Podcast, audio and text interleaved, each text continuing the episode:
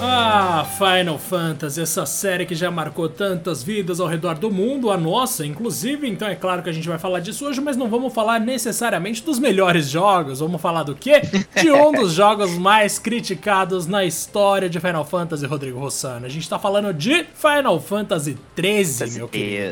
Eita, Diego, esse jogo, olha, causou um rebuliço ali durante um certo período, uh, problemas graves e quase irreparáveis pra série, mas a gente já vai chegar lá. Ó, o que você não pode esperar é o quê? Seguir a gente tanto no Spotify como no seu agregador de preferência e, claro, lá no Twitter, no arroba two player podcast, porque algum safado já pegou esse nome, mas isso não impede a gente de discutir sobre Final Fantasy treze e muitos outros jogos. G H, você tá bem, meu querido? Você tá preparado pra esse episódio ou não? Eu vai, tô ó, bem. Esse a gente... episódio vai ser interessante, hein? Sim, cara, eu já comecei, já recomecei esse jogo tantas vezes agora, nos últimos tempos aí da pandemia, porque, cara, a pandemia me fez fazer muita coisa que eu não tinha feito ainda.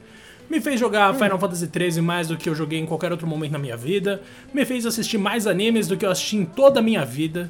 São muitas coisas certo. que a pandemia me fez fazer, porque as coisas que eu já estava acostumado a fazer antes dela começar, Rodrigo, já me enjoaram, cara. Então agora eu tô precisando de estímulos novos. Pra quem assistiu To Your Eternity vai pegar o que eu tô falando. Mas ó, eu tô precisando de estímulos é. novos, então bora discutir de Final Fantasy treze, esse joguinho que deu tanto o que falar. Começando pelo começo, vamos falar de personagens, Rodrigo? O que que você acha? Porque é um elenco vamos, vamos diferenciado, né, que a gente tem em Final Fantasy treze. A gente tem a nossa queridíssima Lightning como a protagonista da série, porque realmente a gente tem uma série em Final Fantasy treze, não é um simples jogo. E cara, a Lightning é um personagem que eu gosto bastante, mas antes da gente julgar todos eles, a gente vai falar sobre a equipe toda. Depois dela a gente tem o nosso queridíssimo Snow. Oh, meu Deus. Quem Já teve essa ideia? Isso aí. Esse aqui é problemático, hein, Rodrigo? Nossa senhora. Mas pelo menos nosso a queridíssimo gente tem... Troy Baker, né, no ocidente? É verdade, verdade. A gente tem também a nossa queridíssima Vanille. Essa eu gosto. Essa eu acho muito legal. Eu gosto bastante dela. Hum. Tem o Sazh, que também é engraçadinho, embora ele seja, tipo, muito inútil às vezes. É um alívio cômico, né? É. Ele é. Tem o Hope, que é a pessoa mais insuportável do grupo, aquela Nossa. criança chata, insuportável mesmo. E tem ah. a Fang, que é quem completa aí a nossa party, que é a personagem da lança, que todo Final Fantasy tem, que eu sou apaixonado, devo dizer aqui. Agora, Rodrigo, a gente tem então um elenco aqui formado por, vamos colocar em arquétipos, a Lightning é a protagonista Cloud, certo? Ela é o Cloud, é, ela é o Cloud. É literalmente o Cloud de cabelo rosa, velho. Exatamente. É, é. Só que, qual é o meu problema, Diego? E aí começa um dos grandes, na verdade, problemas de Final Fantasy, que é desenvolvimento de algo, né? Já que a gente tá falando de personagem, meu Deus do céu, cara, eu não sei qual é que foi o ponto ali de partida e que momento eles lembraram, inclusive, opa, temos alguns personagens aqui. Cara, o desenvolvimento do personagem desse jogo é nulo. E assim, parece que eles relembram que existem certos personagens. E aí eles tentam contar um pouquinho da história aqui e ali, depois esquece pro resto do tempo. Enfim, eu confesso, achei a Lightning super estilosa no começo. Porra, personagem ali com presença. Mas depois, juro pra você, Diego, é, o efeito foi basicamente com todos os outros personagens da party que você acabou de mencionar. Eu caguei quilos pra ela e pra todos os outros. Não sei Mas... se aconteceu com você. Não, não aconteceu não. Porque o que que acontece, mano? Eu sei que o estereótipo ali do... O arquétipo, né, melhor dizendo, do Cloud é uma coisa meio insuportável. Porque quando a gente tinha o Cloud lá atrás, o passado dele era muito mais complexo do que a gente imaginava. Quando a gente tem o desenvolvimento, a apresentação do que é a história verdadeira do menino, a gente vê que ele nem sempre foi daquele jeito. Muito pelo contrário, o Cloud nada mais era do que um rapaz ordinário. Aí a gente tem depois o Squall, que aí realmente é só um moleque muito chato mesmo, que aí depois ele vai crescendo, uhum. e ele vai se transformando num adulto, toda aquela jornada maravilhosa do oito de amadurecimento. E a gente tem na Lightning não só uma versão, uma reprodução aleatória do Cloud, mas uma figura de irmã mais velha superprotetora que eu acho bastante particular dentro do universo de Final Fantasy. A gente tá acostumado, Rodrigo, por exemplo, em filmes da Marvel, com heróis e heroínas que não tem nada a perder.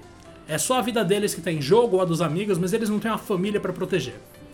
E aí quando a gente parte pra Final Fantasy, mano, são pouquíssimos os personagens que a gente tem de fato ali uma noção de como é a árvore genealógica deles, cara. Em qualquer, em qualquer aspecto, em qualquer escala.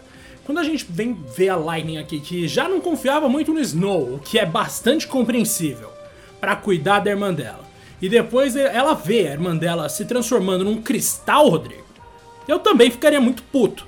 Mesmo que eu já tenha brigado com ela, porque ela casou com... que ela casou não, né? Mas ela ia casar com um otário, que aparentemente realmente era muito inútil.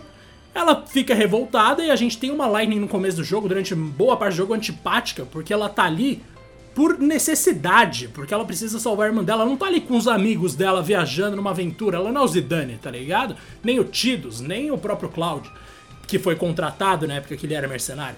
Ela tá ali porque um cara falhou em fazer a única coisa que ele falou que ia fazer, que era proteger a irmã dela, e ela não tava lá pra ajudar, e ela tinha brigado com a irmã dela. Existe um, uma presença muito forte de um núcleo familiar em Final Fantasy treze que eu gosto muito, Rodrigo. E mesmo que não seja explorado com a maior... com o maior talento, digamos assim, porque a gente sabe que Final Fantasy treze não é necessariamente o jogo com a melhor história de Final Fantasy, tá bem longe disso. Meu Deus! A gente Deus. tem, é, sim, vamos... uma... uma preocupação diferente com expor o que, que existe além daquela personagem, o que, que existe no contexto dela, quando mostra, sempre que mostra, tantos dias antes do bagulho, que eu esqueci agora o nome da expurgação, certo? Tantos dias uhum. antes da expurgação, sempre que vinha esses, essas cenas que são lindas, mano do céu, as cutscenes desse jogo, meu Deus, que coisa maravilhosa. Mas sempre que vinham essas cenas, Rodrigo, eu ficava muito feliz, porque é o que dava contexto para os personagens, é o que dava mais informações sobre quem eram aquelas pessoas, e a Lightning acabou se tornando uma personagem que eu entendi muito melhor depois que eu passei a olhar para esse lado dela, que realmente é bastante diferente de tudo que já existe em Final Fantasy, e eu consigo me identificar demais, porque talvez eu seja muito superprotetor também, Rodrigo. Mas ó, eu gosto dela, cara, de falar que eu realmente curto, mas ela não se desenvolve muito além disso. A não ser quando lá na frente ela pensa, né? Putz, então quer dizer que os l'Cie enxergam os seres humanos como animais de estimação? Será que é isso? E aí ela começa não, mas, a refletir ó, sobre antes... um monte de coisa. Tem muita coisa, Rodrigo, mas vai lá. Antes de você falar sobre ela, eu te dou um desafio. Eu quero que você reduza a história de Final Fantasy a um minuto, explicando basicamente esse contexto dos fal'Cie, l'Cie, o porra-Cie. Em um porque, minuto? Assim, tempo... Cara, fodeu. A gente tem um milhão de menções de nomes no começo da história que são absolutamente confusos e muito mal explicados, inclusive, né? É, a importância do contexto todo demora muito a ser revelado de alguma forma minimamente relevante. Os personagens só vão se encontrando, se trombando, e é isso e aquilo, a expurgação, pá, pá, pá, pá, pá. Cara, mas eu quero entender... qual que é o ponto central de Final Fantasy treze? Aonde esses caras querem chegar? O que, que você entende ali no começo da, da, da, da clara jornada? Qual seria a sua visão das primeiras dez horas ali, de uma visão clara de qual é a jornada desse grupo juntos e o que, que eles precisam, basicamente, completar ali, uma missão e tudo mais? Cara, eu duvido você explicar isso em minimamente um minuto, cara. Eu vou te dar essa missão. E agora? Pode cortar lá, a metade lá, das então. paradas, não tem problema. Ó, é. seguinte, a gente tem quero as criaturas ver. que a gente conhece como l'Cie, certo? Que são as entidades uhum. que a gente conhece como... Não, na verdade, vou corrigir porque eu já errei, Rodrigo. A gente tem os fal'Cie. Mano, já começamos como? Começamos bem, olha lá. Mano, a gente tem os fal'Cie, que são entidades que conseguem colocar uma marca nos seres humanos, e essa marca transforma os seres humanos nos l'Cie. O que acontece com o l'Cie, Rodrigo? Ele é um ser humano que recebe um foco, um focus, uhum. que é a missão que aquele ser humano tem que cumprir. No caso da Serah, que, é o que ela caso foi da marcada... Irmã exato. Da, da Lightning, né? Isso, uhum. no caso da Serah, que é a protagonista, inclusive, do treze dois, ela foi marcada com uma dessas marcas dos l'Cie, então ela se tornou uma, uma não querida, como é que se fala isso mesmo? Ela se tornou uma pessoa não desejável para a sociedade uhum. humana, e acabou sendo uhum. lançada ali como uma verdadeira uma pária, exato.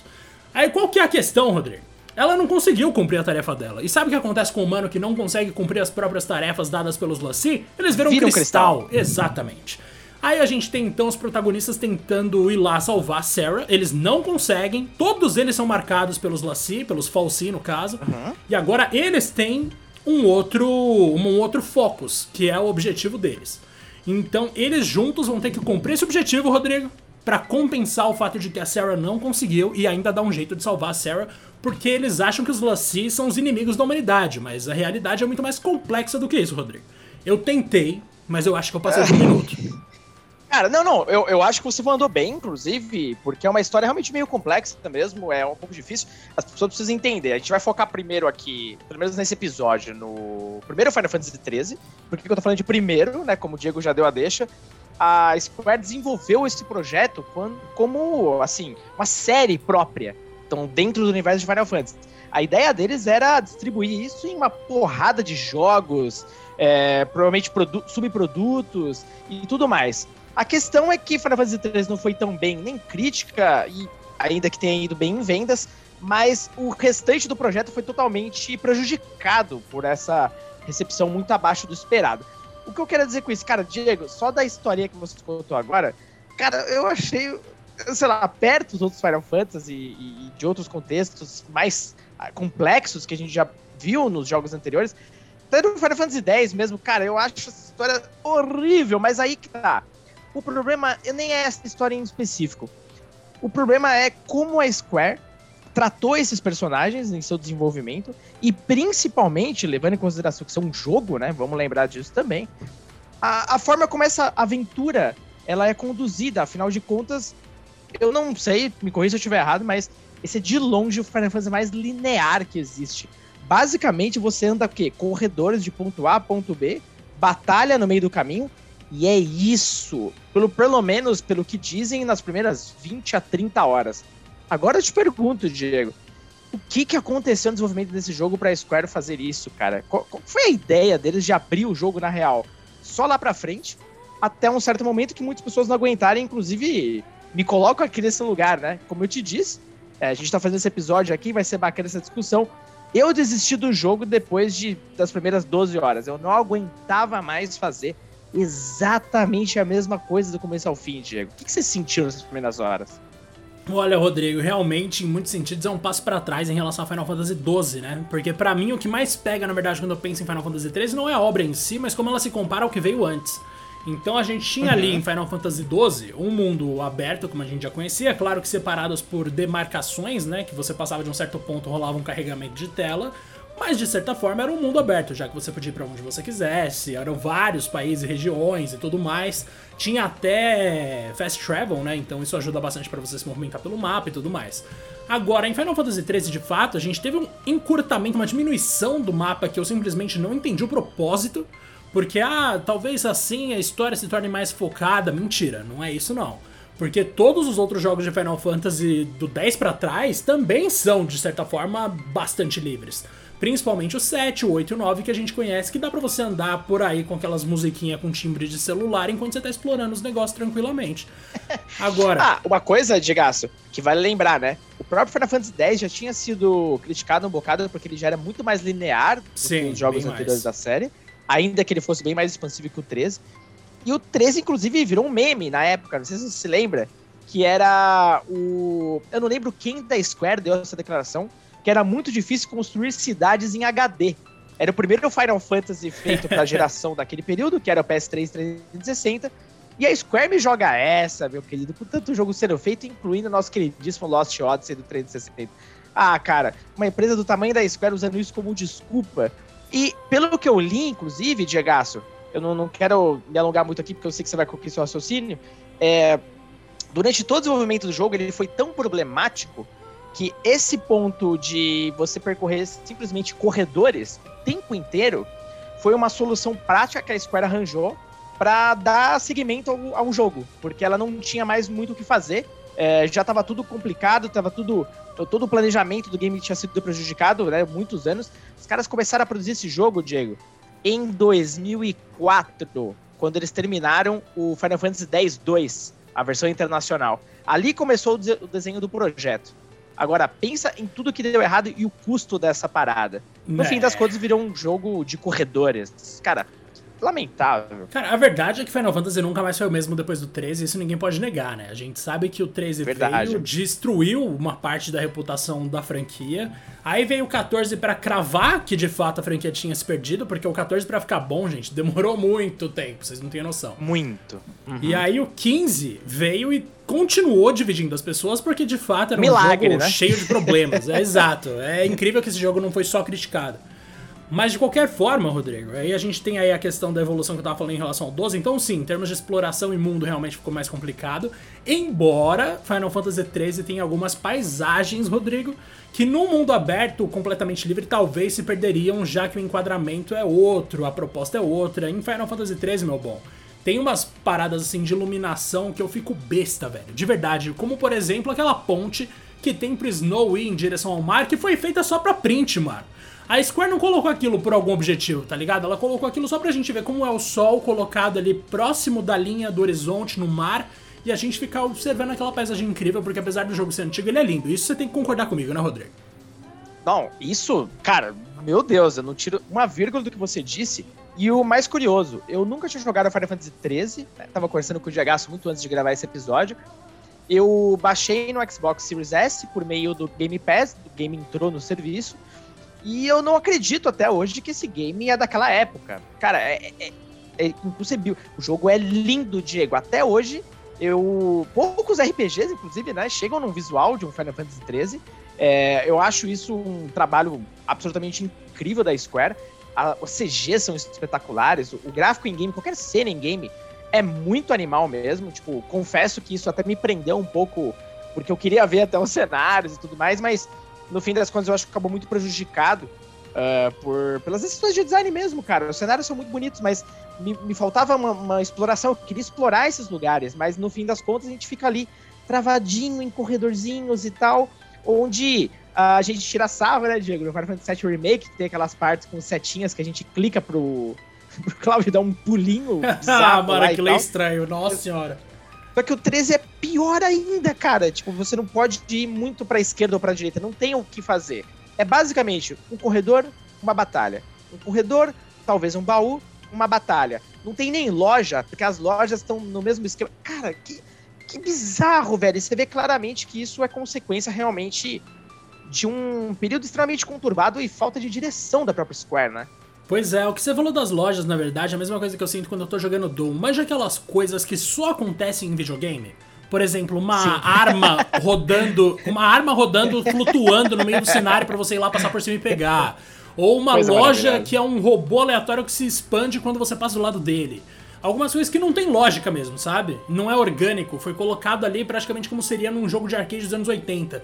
Então esse tipo de coisa realmente me incomoda. Perfeito. Mas tem uma coisa que me incomoda mais, Rodrigo, que é vai além dessa falta de, organici... de organicidade, vamos dizer assim, que é os interrompimentos constantes da exploração por causa das batalhas. Nossa, no maior esquema, ter, no maior esquema Tales of, que pra quem já jogou deve imaginar do que eu tô falando, você vê os personagens, os inimigos na tela, você tem que ir em direção a eles, pra encostar neles, pra cortar a cena, pra ir entrar uma introdução de batalha e você começar a batalhar.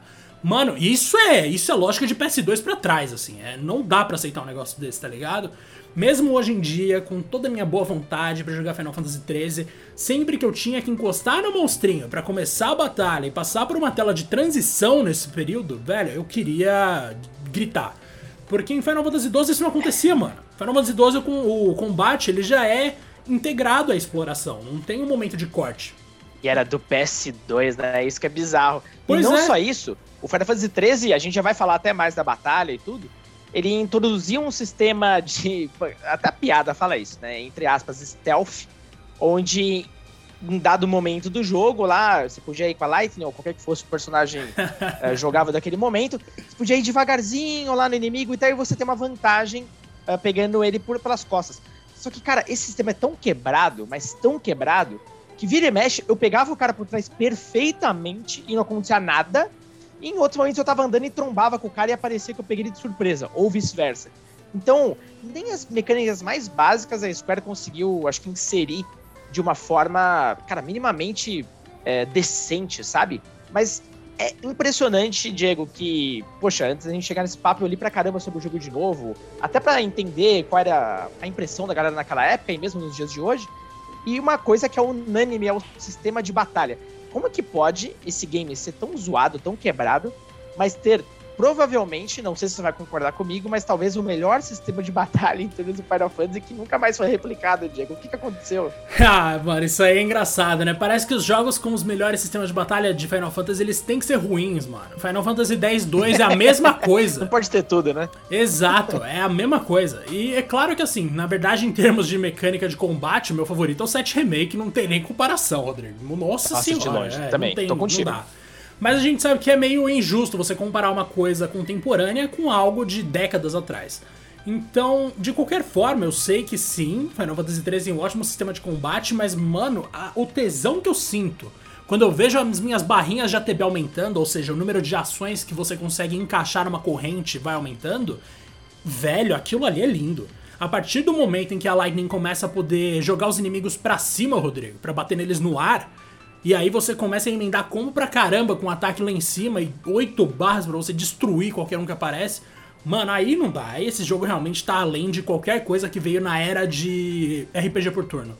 Porque quando a gente fala em jogo de turno, realmente Final Fantasy treze tem um sistema que dá um cacete em tudo que veio antes. Mesmo em Final Fantasy nove, Rodrigo, que é o jogo que eu tanto elogio aqui. Que na verdade, se eu tivesse que falar qual é o ponto mais fraco de Final Fantasy nove, batalha. Porque, nossa, como é lento, cara. É Mas... muito lento, né? É horrível de lento, mano. Sério, me incomoda muito. Mas o Final Fantasy treze, ele trazia um dinamismo, e melhor do que isso, uma coreografia, quando você vai emendando os movimentos, que é simplesmente fenomenal. A introdução da Fang, quando você luta com ela e com a Lightning na party, é uma... Mano, aquilo ali é, é arte, velho. Não tem o que falar. É muito louco ver elas descendo cacete em todo mundo, porque ali suas barras já estão maiores, você já tem uma série de melhorias que você conseguiu na árvore de atributos, inclusive aquela árvore de habilidades que vai enchendo aleatoriamente, mesmo quando os personagens não estão lutando, é uma maravilha, porque se tem uma coisa que eu não suporto é fazer grind, Rodrigo.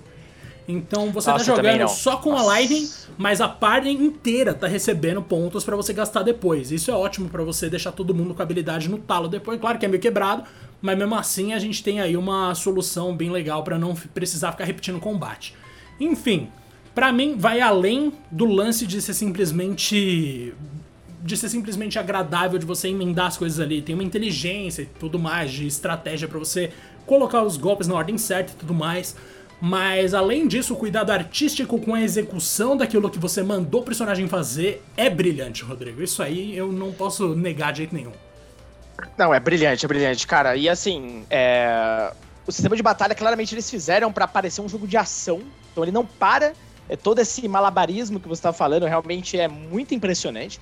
É, é curioso a forma como a Square também escolhe, e aí, cara, tudo bate no que a gente já vem falando aqui sobre os problemas de direção e, e de desenvolvimento, onde as coisas vão sendo meio que habilitadas aleatoriamente, né? Parece que não tem muito sentido quando as coisas são abertas ou não são. A verdade é que, quando o game faz você explorar o sistema de paradigmas, meu Deus, como fica bom esse jogo! Onde basicamente você pode trocar em tempo real ali a forma como aquele personagem vai lidar com a ação. Você pode montar ali os paradigmas antes, inclusive com os personagens ativos na party. Mas aí vem um questionamento, Diego. Eu acho animal isso, é, abre muitas possibilidades, mas o game te força o tempo inteiro a jogar com uma party que você não quer. É impressionante. Inclusive, na parte que eu parei, foi justamente uma parte que tava tipo, muito frustrante, até nas batalhas mesmo, porque eu não tinha os personagens que eu queria. O jogo toda hora te força a dividir a party em diferentes caminhos. E ali, uma hora você tá jogando um contra o outro, você nunca escolhe. Eu sei que em algum momento você tem essa opção, mas é lá na frente. Só que isso tudo é muito frustrante. O jogo tira... Eu acho que até você foi muito bem nessa fala. O jogo tira toda hora o seu poder de escolha. Isso é bizarro, cara. É um R P G, tinha que ser um jogo mais aberto. E sendo uma geração... trezentos e sessenta, P S três, acho que a gente esperava mais, né, isso. E, e, na verdade, ele traz o contrário. É um jogo que controla as suas ações o tempo inteiro e ele não deixa você brincar com os sistemas brilhantes que ele criou, né? Né, tem essa limitação que é bastante complicada. Por exemplo, a gente tem lá as categorias, né? Commando, Ravager, Sentinel, Saboteur, Synergist e Medic. Mano, eu ficava puto toda hora porque alguns personagens ainda não tinham um determinado papel. E esses papéis, eles interferem na quantidade de dano que você causa aos inimigos. E, cara, Muito. se você não upar o certo, você vai ter umas batalhas de uma hora de duração, mano.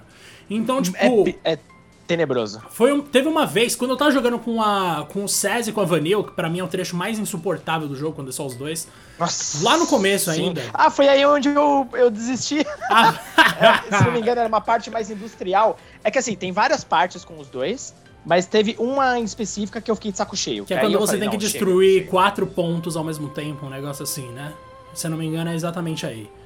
Mas, é, por cara, aí, não, é, os dois, sim, no nossa. meu caso, estavam com o Ravager no talo. Então, tipo, eles estavam jogando muito bem de Ravager pra deixar os personagens mais sujeitos a dano. Só que quando eu dava o stun nos personagens inimigos, eu não conseguia causar dano bastante. Velho, essa batalha ficou enorme. Quando é pra você lutar com aquelas tartarugas gigantes, essa parte acho que você nem chegou, Rodrigo. Esse negócio fica insuportável, porque você não consegue causar dano suficiente de jeito nenhum. Mesmo que você tenha gastado os pontos na forma certa, os combates eles vão se prolongando. Não ritmo assim que não faz sentido nenhum, velho. Você fica com preguiça de simplesmente pensar no que que... Em, entrar em combate com outra coisa. E é uma merda, porque assim, vamos pensar aqui. Estamos falando de um R P G, certo? Então é esperado que a gente combata tanto quanto possível pra gente conseguir upar os personagens. Só que o jogo não me incentiva a lutar, porque quando eu luto, demora cinquenta minutos pra acabar, velho.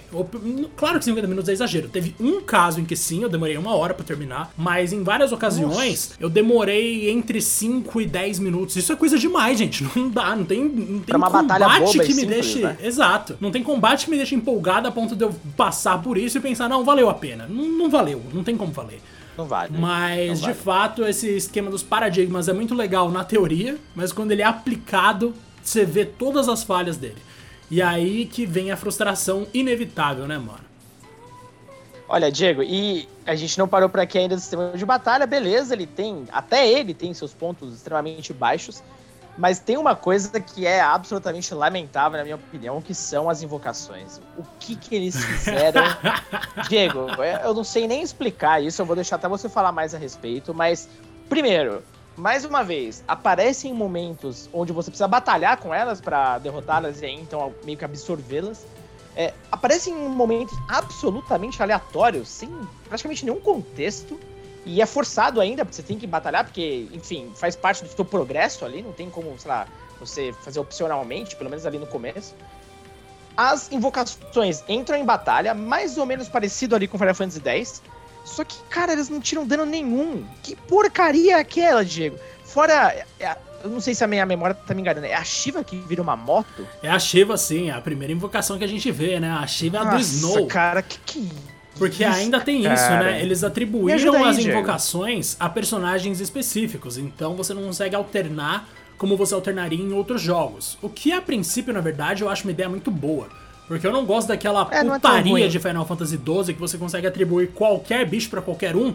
E aí depois você não sabe quem tá com o quê. E a Square vai e fala, seguinte, é fundamental que fulano tenha esse bichinho aqui pra você continuar o modo história. É como Pelo oito, amor de né? Deus, né, mano? Isso Exato. do oito era a pior coisa também. Uhum. No oito também... Ah, mas no oito eles indicavam, assim, qual que é o mais recomendado pro seu personagem. Eles não travavam, né? Sim. E também não exigiam nada ao longo da história, que eu me lembre. Mas, cara, é insuportável isso no doze. E no treze eles falaram, não, vamos resolver, vamos dar um pra cada um. E aí, beleza, porque eles, eles escolheram um pessoal que combinava. Inclusive, agora, pensando nos nomes dos personagens, Rodrigo, eu acho até meio óbvio demais. Tipo, a gente tem a Lightning com o Odin. A gente tem o Snow com Sim. a Shiva. Mano, pelo os amor de Deus. Os elementos, né? Uhum. Exato, os elementos estão nos nomes até personagens. Isso é meio óbvio. Mas beleza, tudo bem, a gente aceita. Eu só é. não entendo o Hope com o Alexander, já que o Alexander, como vocês já devem saber, é a minha invocação favorita, já que é a invocação mais importante do Final Fantasy nove. E a gente ainda tem a Fang com o Bahamut, que eu acho sensacional. Mas qual é o meu problema? A gente tem uma ideia tão... Nossa, Rodrigo, tão brega de, pra implementação desses, das invocações desse bagulho. Pra começar, que a primeira que aparece é a Shiva, que é uma moto, que só vira uma moto quando as duas irmãs Shiva, porque são duas, tá, gente? Elas se colocam numa posição semelhante a um sessenta e nove, em que a cabeça de uma vai parar no pé da outra. E aí a gente vê ali elas virando uma moto e elas ganham rodas. Assim, não tem maneira muito mais interessante de explicar. de explicar. É o jeito que eu consigo explicar. E depois você tem a Lightning com o Odin, que fica dando uns coice, mano. Ele é um cavalo lá que você fica lutando e dando porrada em todo mundo aleatoriamente quando você gira um bastão. Eu, eu, tipo, de novo, visualmente eu acho esse jogo uma obra de arte. Então até isso eles conseguem deixar da hora de vez em quando. Mas, no geral, é simplesmente tosqueira absoluta. Não tem nem o que falar. Mas tudo bem, invocações não são a coisa mais importante de Final Fantasy. Eu vou fingir que eu acredito nisso, Rodrigo. É, você vai fingir, porque, nossa, como a gente ama. Mas tudo bem, faz parte, cada jogo tenta se reinventar e tal. Talvez eles não tenham sido tão felizes ali no treze. Mas dá pra perceber que, de modo geral, é... Final Fantasy treze teve uma deadline ali que não foi das mais curtas, afinal de contas, como eu falei, o jogo começou a ser produzido em dois mil e quatro, depois o dez dois internacional. Existia uma ambição muito maior do que talvez a Square poderia abraçar. Eu acho que, na verdade, poderia é errado, né? Porque ela poderia mesmo, né? Não tô nem, eu tô supondo, mas não, é real. Porque, no fim das contas, a série é, foi ali amaldiçoada naquela geração. Pelo amor de Deus, nós ficamos travados no universo do treze durante todo aquele período. Onde, olha só que interessante, nós tivemos o Final Fantasy três, oh, treze, perdão, que vendeu seis vírgula cinco milhões de cópias, até aí ok. Acho que tinha uma expectativa, né, Diego? Não tem nem o que falar desse primeiro game. E, curiosamente, ele foi também o primeiro Final Fantasy a sair no Xbox trezentos e sessenta, algo muito celebrado na ocasião, e era um jogo até em mais de um D V D, lembrando que o P S três era em Blu-ray. Você teve depois Final Fantasy treze dois, que vendeu ali menos da metade das unidades, e não contente, já que o plano da Square tinha que ser finalizado, nós tivemos Lightning Returns Final Fantasy treze para fechar a trilogia, vendendo patéticos, pelo menos para Final Fantasy, um vírgula quatro milhão de cópias. Então, eu acho que tudo isso passou uma mensagem muito clara, né, Diego? Que a galera já não aguentava mais Final Fantasy treze, e a Square tentando empurrar Lightning, cara, de qualquer forma, em vários outros jogos, inclusive da, da série, em outros materiais, porém, eu acho que não pegou, né, cara? Apesar dela aparecer sempre nos rankings, que são rankings, inclusive, bem questionáveis de personagens preferidos lá dos japoneses, ela lá liderando sempre, cara, não dá pra entender, né? É esquisito. Não, cara, eu não, como eu falei pra você, a Lightning é uma personagem que eu realmente aprendi a gostar. Ela, depois que eu conheci mais a respeito do passado e tudo mais, eu realmente comecei a gostar dela num nível que eu não pensei que eu fosse gostar, e eu não tenho absolutamente nada contra ela. Mas em relação aos outros, aí realmente a gente tem um problema bem grande. Porque além de tudo, né, Rodrigo, não vai, vai muito além da história. O treze, ele tem uma história muito complexa que é contada por meio de textos durante a maior parte do tempo. Então pra Nossa, você se é inteirar a respeito da mitologia daquele universo, você tem que ler. Mas assim, você tem que ler pra caralho. Não é ler uma coisa ou outra, não é Resident Evil, tá ligado? Não, mas... que você tem ali detalhes que são contados pela perspectiva individual de cada morador ou de cada visitante de um determinado lugar. Não, Final Fantasy treze, ele te conta a lore inteira por texto. É uma coisa insuportável. Os textos são muito mais profundos do que o próprio jogo, tá ligado? Porque você, no jogo em si, na história ali se desenvolvendo, tem os dramas dos personagens e tudo mais, mas a parte de ficção científica que eles criaram toda ali tá só em texto, e eu concordo que a parte de ficção científica não é a parte mais importante. Mas os dramas vividos pelos personagens de, Res- de Resident Evil, não, de Final Fantasy treze não são fortes o bastante pra segurar alguém, então a parte de ficção científica tinha que entrar com força ali também. Agora, cara... Sério, a minha frustração com esse jogo tem muito mais a ver com os companheiros patéticos da Lightning do que com ela. Ela eu gosto bastante. A gente pode falar, por exemplo, do Snow. Mano, o que, que é esse cara, Rodrigo? Tipo, sério, alguém me ajuda. Porque, assim, ele é só um maluco bondoso grande. Ele é o Cla- ele é o Knuckles, mano. Tipo, ele é insuportável. Ó, ó, ó, respeito o Knuckles, hein, coitado. Knuckles tá ali, é tipo... Cara, o Knuckles é o Vegeta da, da série do Sonic, cara. Então... Ele, ele tem seu respeito dessa época e tudo mais. O Snow é literalmente humano, mal desenvolvido. E eu vou te falar, o único momento interessante que, pelo menos, me deu uma empolgação no começo ali da história, sabe quando o Snow tá se reunindo com meio que os desertores lá, enfim, aquela galera que tá tentando é, sobreviver. Sim. E a mãe do menino que vai junto com ele morre na queda. Uhum. Não sei se você lembra dessa parte, que ela cai Amo, da ponte. Adoro eu até achei até surpresa essa parte. Eu falei, a introdução do Snow é legal. Só, tem... A introdução do Snow é legal. Exato, mas depois, tudo que acontece depois desse começo, pra mim, é uma tragédia. E, cara, eu odeio a parte do Final Fantasy treze. Eu não consigo juntar todos esses caras numa mesma equipe e falar que pode dar alguma coisa boa. Só de olhar pra eles, eu já, eu já detesto. Eu sinto repulsa. E assim, a Lightning, eu concordo com você. Eu acho que ela é uma protagonista com potencial, mas ela tava no jogo errado, velho. Ela tava no jogo errado, isso com certeza. Ela seria muito mais bem aproveitada em um... Putz, cara, primeiro de tudo, se o jogo funcionasse como ele deveria funcionar, e se a gente tivesse é. mais liberdade na maneira de, por exemplo, sei lá, encontrar as coisas ao redor do... Mano, a Lightning tem tanta habilidade que dá pra você usar num jogo de exploração com liberdade, tá ligado? Quando ela estala o dedo e vem aquele poderzinho de choque dela. Nossa, aquilo é ali legal. Implementado... Ela é estilosa pra caramba. Aquilo ali implementado numa exploração mais rica pra você, sei lá, de repente usar um negócio e ela sai voando por aí. Ou mesmo lá no final, no terceiro jogo de Final Fantasy treze, que é quando ela vira Deus. Mano, a gente tem tanta coisa pra explorar com a Lightning que é triste ver ela reduzida a um bonequinho que te guia por corredores e ataca de vez em quando. Mas tudo bem, a gente tem aí então o Snow, que é o nosso queridíssimo líder não muito querido da Nora, que é a organização dele, né, que luta contra o, a, a opressão que ele sente, porque todo Final Fantasy tem que ter uma opressão, e principalmente contra a expurgação. A gente tem a Vanille, que é junto com a Fang, as duas personagens misteriosas, porque também tem que ter personagem misterioso.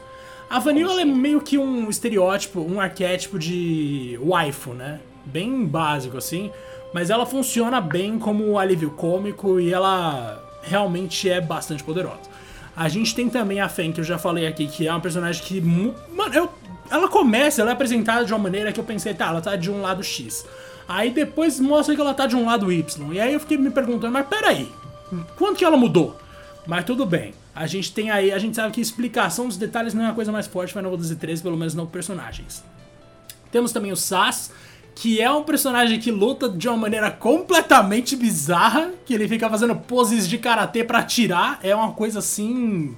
Mano, eu que não um sei quem me chocou naquilo. Na cabeça. Isso eu acho engraçado. O mini chocobo na cabeça eu acho engraçado. É fofinho, é fofinho. É, eu, às vezes eu me pergunto se isso não é meio errado, mas mesmo assim eu acho, eu acho da hora. E a gente tem o Hope, que... Ah, o Hope, que é o menino que Cara, é o filho que da menina... desgraça de personagem. Não sei se é. Ele é filho da mulher que falou pro Snow que... Bom, que ajudou o Snow, né? E que acabou morrendo enquanto ela ajudava o Snow. E o Hope viu aquilo e falou, não, eu vou me vingar. Mas o Hope fica nessa de eu vou me vingar por umas quinze horas de jogo, mano. Se não mais. E grita, né? E não faz nada. E aí fica com vergonha de falar com o Snow. Fala, não fala. Fala, não fala. E, e é tudo tão previsível desse personagem que... O que, que ele adiciona na história, afinal de contas, hein? Cara, ele é só, tipo... A ideia, acho que da Square é mostrar que numa revolução, Rodrigo, é muito mais complexa do que a gente imagina, porque o próprio grupo ali vai ter gente que não vai aceitar que o amigo ou que o familiar dele se sacrificou pela causa, Rodrigo. E ele vai querer lutar contra Perfeito. O líder daquela organização que tá lutando contra a repressão sem colocar mais nada na cabeça. E aí a gente tem uma criança no papel fazendo esse... Bom, no caso fazendo esse papel, não é nem uma criança, né? Ele tem catorze anos. Mas, de qualquer forma, ele tem esse, ele tem essa maturidade dentro dele. Ele não entende por que, que a mãe dele fez o que ele queria. Aliás, por que, que a mãe dele se sacrificou. E aí ele vai lá e fala, não, vocês não. A culpa da minha mãe ter morrido é sua. Como se a mãe dele não tivesse capacidade de agir sem ser incitada por alguma outra pessoa, né? Ele desrespeita a mãe assim de maneira incrível. Mas, cara, é uma merda, porque esse moleque, ele não supera esse de jeito nenhum. E eu, aí alguma pessoa fala, ah, mas se fosse sua mãe, você não ia ficar assim também. Mano, se ela morreu pela causa, é sinal de que ela achava a causa importante, certo? Então, o que eu vou fazer é matar o pessoal que ela queria matar, não o moleque que falou pra ela, não, então demorou, vamos aí. O cara que deu uma arma só tava do lado dela, velho. De qualquer forma, eu sinto que, sim, o drama do Hope é o mais tosco de todos. E... o do Sazh, cara, com o filho dele, eu acho legal, mas ao mesmo tempo é tão forçado, porque como que ninguém viu aquela criança ali, mano? Tipo, sério que ninguém se tocou a respeito do que tava rolando? Que o filho dele também se tornou um l'Cie? E eu gosto da ideia deles trabalharem com, esse, com essa questão de, ah, as pessoas que foram amaldiçoadas e agora são excluídas da sociedade, isso tem que acabar, olha só como na verdade elas não foram amaldiçoadas coisa nenhuma. Eu curto isso, ao mesmo tempo em que eu acho um tanto... não sei, um tanto batido, tá ligado? Podia... não precisava ter uhum. maldição. As pessoas não precisam de maldição pra serem otárias umas com as outras. Quando você coloca esse fator sobrenatural como justificativa pra que alguém se comporte de uma determinada maneira, a história perde o pouco que ela tinha de relação com a realidade, sabe? A mensagem fica fraca, porque as pessoas não estão mais agindo porque, por algum motivo maior, por algum motivo mais sincero, mais plausível. Elas simplesmente estão com medo de uma maldição. E eu não consigo imaginar, Rodrigo, quem tem medo de maldição hoje em dia, mano? Ou mesmo há dez anos, quando você ah, já foi lançado. É, é tudo que você tá falando. É, o desenvolvimento dos personagens é muito ruim. Não dá pra levar a sério nenhuma dos desenvolvimentos que o jogo traz, ainda que alguns tenham potencial, mas fica nisso. sempre potencial, potencial, potencial, mas a forma como a Square escolheu pra levar a história desses caras adiante, ainda que eles queriam, né, dar um tom todo cinemático e dramático pra série, como um bom Final Fantasy, eu não consigo, Diego, não consegui levar absolutamente nada desse jogo a sério, eu não consegui... É, o jogo não me vendeu nenhuma das missões e convicções dos personagens, pelo contrário, eu realmente não consegui me identificar. Realmente, a Lightning, como eu disse, eu acho estilosa e tal, mas o restante, cara, eu realmente... Os caras abriam a boca e eu ficava com raiva, cara. Nossa, eu não conseguia. E curiosamente, eu não sei se chegou a jogar um pouquinho dele dublado em inglês, a dublagem em inglês é muito boa pra época, tipo, de verdade. Eu fiquei bem surpreso, inclusive. Obviamente... Sempre prefiro jogar no, no idioma original, nesse caso japonês, porém, eles investiram bastante na dublagem americana. Tinha uma, uma emoção bem legal que era raríssimo de ver num jogo que vinha do Japão pro, pro ocidente. É. E, bom, os valores de produção, né? No fim, Final Fantasy treze acaba sendo muito destaque nisso, né? Eles, inclusive, em, muitos, uh, em muitas entrevistas, eles deixam claro que existe uma obsessão absurda pela fidelidade visual. E não é à toa que o jogo é bonito até hoje, né? Mas acabou desvendo de outras coisas. E um, uma curiosidade, Diego, como eu falei lá, o desenvolvimento do game começou ainda na época do P S dois, e o game era para ter sido lançado originalmente no P S dois, só que o Final Fantasy doze acabou sendo adiado e lançado praticamente às vésperas do P S três, e a Square obviamente já via que não tinha nenhuma possibilidade dela lançar outro Final Fantasy do P S dois que fosse vender bem. Final Fantasy dois já não tinha vendido tão bem assim para um título do calibre do Final Fantasy, e aí eles tiveram que mover tudo para a geração seguinte. O resto é história, falta de experiência, ferramentas de desenvolvimento, que era aquelas Crystal Tools, se não me engano, é, que, poxa, eles venderam pra caramba isso como uma coisa da nova geração, mas aparentemente não era tão fácil assim de se trabalhar, ainda mais num jogo de grande escala, enfim. Eu acho que é um exemplo de... histórias de horror, né, Diego? Daquela chamada Era H D, onde todo mundo saiu ali de uma geração do P S dois, Xbox e GameCube para criar jogos muito mais complexos, visuais e caros pra caramba. E foi quando a gente teve o boom das desenvolvedoras ocidentais, né? Com jogos de mundo aberto e tal. Você via que realmente os japoneses, naquele período pelo menos, estavam muito atrás. Que foi justamente o momento de virada, né? Na nossa lista do episódio de cem episódios. Para que, para quem não tá ligado, a gente teve já cem episódios aqui no podcast, então a gente fez um especial sobre o nosso tempo aí de podcast, né, Rodrigo? O nosso episódio cem é um especial com cem jogos pra zerar antes de morrer, e é justamente nessa era que as empresas ocidentais deixam pra trás as orientais. Até então, nos anos noventa, começo dos anos dois mil, a gente tinha uma predominância gigante das empresas orientais, principalmente Capcom, Konami, Square Enix.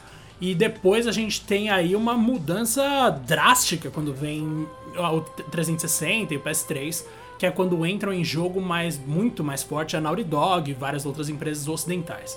O que é bastante triste porque eu curto muito mais o estilo de história japonesa, mas tudo bem. Cara, a gente tem aí um problemaço em Final Fantasy treze, né? É uma tristeza, assim, porque realmente, por mais que eu me esforce para defender o jogo, e sim, eu jogue até hoje, ele tem algumas questões, assim, que não dá pra... não tem como você justificar. E alguns problemas que simplesmente não tem solução nenhuma, Rodrigo. É difícil, é difícil, cara. Ó, só pra fechar aquela parte do desenvolvimento do ecossistema do Final Fantasy treze, porque realmente é uma história muito interessante por trás. Depois a gente teve o Agito, que foi renomeado pra Final Fantasy Type Zero. Você chegou a jogar esse, inclusive? Type Zero tá na minha lista, mano. Ainda não foi. Eu nunca cheguei a jogar. Ele saiu P S P originalmente, depois eles portaram pra P S três e P S quatro. E o nosso famigerado Final Fantasy versus treze, que tinha toda aquela pegada de um jogo de ação, uma coisa mais mórbida, uma coisa mais séria, parecia super interessante e no fim das contas acabou virando aí o nosso queridíssimo Final Fantasy quinze. Cara, de toda essa história aí, você achava mais interessante o, o conceito original do Versus ou foi bom ele ter virado realmente o quinze e bola pra frente? Não, por mim não precisa fugir não, cara. Eu não, não gosto quando o Final Fantasy inventa coisa. Claro que tá pra sair um jogo aí que vai calar minha boca, né? O Strange of Paradise. Mas Esse mesmo é. assim, cara, não, não. Eu fico feliz que eles seguiram com o quinze, mesmo que o quinze tenha saído do jeito que saiu. Eu prefiro sempre que eles se atentem. Tipo, tem uma coisa chamada essência de franquia, que é uma coisa que todo fã tradicionalista gosta, que eu entendo, cara.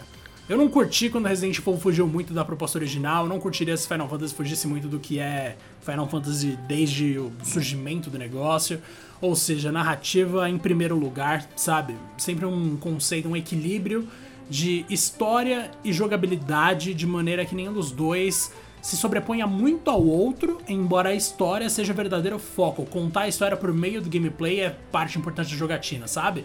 Como em Final Fantasy sete, lá com a matéria, Perfeito. que a matéria era... A utilização de matéria era tanto fundamental para sua, para as habilidades dos personagens, quanto era fundamental o conceito de matéria para a existência do universo de Final Fantasy sete. Aquele nível de equilíbrio entre gameplay e história era uma coisa que a Square Enix, a Squaresoft, né, na época, já vinha fazendo muito bem desde o quatro, e aí a gente veio com o sete ali, meio que o ápice disso, e aí depois vieram oito, nove, dez seguindo a mesma tendência. O doze ainda respeitava muito isso, dando uma relativa liberdade pra todo mundo ali na sua parte, já que eram todos meio que piratas e pessoas não muito amigáveis umas com as outras no começo. E aí veio o treze, que tentou dar uma simplificada no conceito, né? Falou simplesmente, ah, vamos criar um sistema de paradigma aqui, que é literalmente um menu de habilidades e só. E aí você caga o negócio, porque apesar das habilidades mágicas dos personagens serem uma consequência direta da marca deixada pelos fal'Cie, pelos fal'Cie, é uma coisa que eles não exploram tão bem assim na história. O Paradigma vira um sistema, um menuzinho genérico de qualquer menu de R P G. Ele não tem uma integração tão clara com a história, então desde que respeitem isso, pode fazer o Final Fantasy que for. Agora, o Final Fantasy Versus treze eu acho que já, já talvez corresse o risco de ir por um caminho que eu não ia gostar tanto. O Final Fantasy quinze ainda tentou criar essa conexão entre jogabilidade e história por meio dos, das invocações, principalmente, que são muito relevantes e causam muito dano, ao contrário de outras invocações de outros jogos. Mas ah, eu fico feliz que tenha virado Final Fantasy quinze no final das contas, cara. Eu não... Aquela época da Square ali eu não apostava em nada de diferente, eles não podiam sair do arroz e feijão, cara. É verdade, cara. A Square daquela época tava bizarra e ela fuzilava Final Fantasy pra tudo quanto é canto, em todas as plataformas que ela podia, Nintendo D S, Wii, que fosse, qualquer coisa, e a qualidade tava, ó, só indo ladeira abaixo. E uma coisa interessante, né, Diego, uma observação agora, é, nós estamos aí, o quê? Esperando muito Final Fantasy dezesseis, a gente fez, inclusive, já um episódio sobre ele, com hype, tá lá nas nuvens, e vamos ver como é que vai ser o desenvolvimento dele, né, Diegaço, porque... aparentemente pode ser aí o primeiro Final Fantasy da, vamos dizer assim, da, da linha ali principal dos jogos da série, que sai sem grandes problemas, né? Porque isso tá durando o quê? Desde o treze. Foi a saga treze, foi quatorze, quinze, com nem a gente precisa falar, né? Como foi todo o ciclo. E agora o dezesseis. Será que finalmente a maldição vai cair ou não? Olha, mano, isso aí é importante mesmo de se questionar. Eu não tinha parado de pensar nisso. É a primeira vez que a Square tá estável antes de um Final Fantasy, né? Porque o sucesso que eles Exatamente. alcançaram com quatorze nos últimos tempos deu uma garantia pra empresa. Agora eles sabem que, tipo, ele, talvez a própria equipe tenha voltado a pensar, não, calma aí, a gente é capaz de fazer as coisas direito. Ó o quatorze, a gente corrigiu, hoje em dia é um dos M M O mais jogados que tem. É realmente uma prova de talento, de que ainda existe esperança pra Square, e o Final Fantasy dezesseis está vindo num momento de estabilidade, o que pode significar um dos melhores Final Fantasy de todos vindo aí. Então sim, Rodrigo, eu tô com expectativa lá em cima, cara, porque faz muito tempo que a Square não tá confiante, mano, e dessa vez eles estão. Eles estão, é um jogo bom atrás do outro, Final Fantasy sete Remake, o Shinder of Mana, você tem ali o New The World Ends With You, que é um jogo extremamente competente, enfim, os caras estão Aliás, realmente você falou do Final Fantasy sete Remake, que... né, você Hã? falou do Final Fantasy sete Remake, uhum. E até esse passou por um problema, né? Porque desde que ele foi anunciado, ele passou por um reboot completo do desenvolvimento, certo? É, isso é verdade. Antes do lançamento. Então, realmente, o dezesseis vai ser o primeiro com o desenvolvimento limpo, Sim, né? mano. Limpo. Tipo, não teve nenhum problema até agora. Vamos ver. Eita, bom. Tomara, tomara que as suas palavras sejam escutadas por todos os corredores da Square, Diego. Vai dar bom, que assim seja, todos nós ganhamos. Bom, Diegaço, acho que a gente vai ficando por aqui. A gente falou bastante desse jogo, que é uma pérola da história, não só da Square, mas do mundo dos games, de como uma grande série pode sim chegar ali praticamente ao fundo do poço.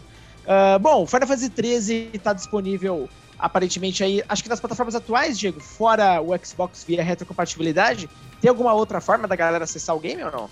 Tem no P C, né? Você consegue comprar no Steam tranquilamente, no Steam. Todos eles. E, se eu não me engano, tem no P S três. Nossa, é verdade, né? O P S três não tem retrocompatibilidade no é, P S quatro. PlayStation olha não lá. Tem. Uhum. Caraca, mano, Final Fantasy treze não tem no PlayStation cinco. Que absurdo, mano. Mas beleza. Não tem, cara. Engraçado. É, realmente, pelo menos no PlayStation, ou a Square lança uma coletânea, o que eu não duvido muito, mas levando em consideração que é o treze, não sei se ela vai querer tocar nesse barco, não. Então, pelo menos nos consoles, no Xbox, tá lá disponível no Game Pass. É um dos objetivos, inclusive, da Square, uma parceria com a Microsoft, é ter todos os Final Fantasy lá. Eu acho que, inclusive, eles já meio que cumpriram essa missão e, bom, fica aí. Pra quem não jogou ainda, joga. Por muita curiosidade, eu acho que é o Final Fantasy mais bizarro de todos, não tenha dúvida disso, por todas essas questões que a gente falou aqui. Certo, Diegastos? Ah, certo não, Rodrigas. Final Fantasy X dois é mais bizarro ainda. Nossa, aquilo ali é um show de... Esse fica pra um outro episódio, vale a pena também. Esse, aquele ali é um show de aleatoriedades, Rodrigo. Aquilo ali realmente você não consegue entender, mano. Claro que eu gosto, tipo, eu joguei por muito tempo, ainda defendo algumas coisas, a Pain é uma personagem legal, a Riku ganhou um destaque que eu não achei que ela ia ganhar, mas aquele jogo ali é... Tem umas ideias que você pensa, mas calma aí, como é que foi a reunião disso? É uma época da Square esquisita, velho. Nossa, a gente tem que explorar mais isso em outro episódio, não tenha dúvida. Demais. E, Rodrigo, pra fechar então de vez, desculpa não ter encerrado de uma vez, a gente tem uma pergunta final, né? Porque estão rolando tantos rumores daquele vazamento da NVIDIA que eu tenho que te perguntar. O remake de Final Fantasy nove vai existir, Rodrigo? Ou eu, tenho, ou eu tô muito esperançoso? Ah, Diego... Olha, eu vou te falar. Eu tava lendo a matéria completa, uh, o post lá no Reddit, na verdade, com todos os nomes. É muito bom pra ser verdade. Entretanto, as pessoas têm alguns pontos interessantes ali. Alguns games, como por exemplo, aquele relançamento do Actracer, tava lá. Tava lá. Ninguém né? tava falando sobre ele. Exatamente. Então, assim, não sei se foi um golpe de sorte, que seja, mas tem fumaça, né, Diego? E o fã acredita na fumaça, meu querido. A gente vai acreditar até, até isso quando chegar e falar, porra, não tem, desistam, para de encher o saco. É, mano, acho que no final das assim, contas vai ser isso. E mesmo assim, não, é isso aí é só pra disfarçar, pra na hora causar impacto. Certeza que a gente vai me testar. Exatamente. Ah, Rodrigo, um prazer aqui com você, viu? Mais uma vez. Não esqueçam de seguir a gente no Twitter, arroba dois player podcast um. E muito obrigado pelo apoio aí no episódio especial dos cem episódios, porque, mano, a gente nunca chegou em centenas de plays tão rápido. Absoluto. Cara, foi absoluto. Muito rápido. Então, realmente, estamos de parabéns e vocês também. Valeu demais, um grande abraço e até mais. Valeu, Diegaço. Um grande abraço pra todos. Mais uma vez, muito obrigado mesmo pelo suporte que vocês têm nos dado aí. Porra, é um orgulho e é uma felicidade absurda fazer esse projeto aqui, beleza? Grande abraço e até o próximo episódio.